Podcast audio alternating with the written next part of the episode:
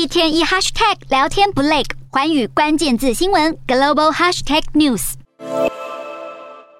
美国经济要开始衰退了吗？我们可以从三个指标来观察。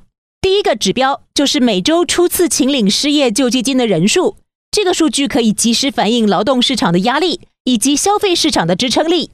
以六月十一日的数字为例，当周美国有二十二万九千人第一次请领失业救济金，是今年二月以来最高的一周。但是经济学者认为，在同一年之内，只要四周平均人数的增幅没有超过五万人大关，就不能算是衰退。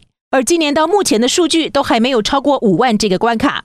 第二个指标是两年期和五年期公债殖利率利差。两年期公债涵盖联准会近期的升息，而五年期公债涵盖的是之后一段时间的政策变化。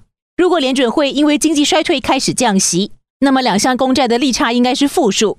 但是目前五年期公债殖利率比两年期还高出约二十个基点，可见联准会判断目前没有出现衰退。第三个指标是一系列商品零售额以及新屋开工率。五月份美国零售额下滑，主要是受到汽车销售欠佳所拖累。但是分析指出，这与能源价格飙涨有关。如果剔除汽车这一项，美国五月零售额其实是有成长的。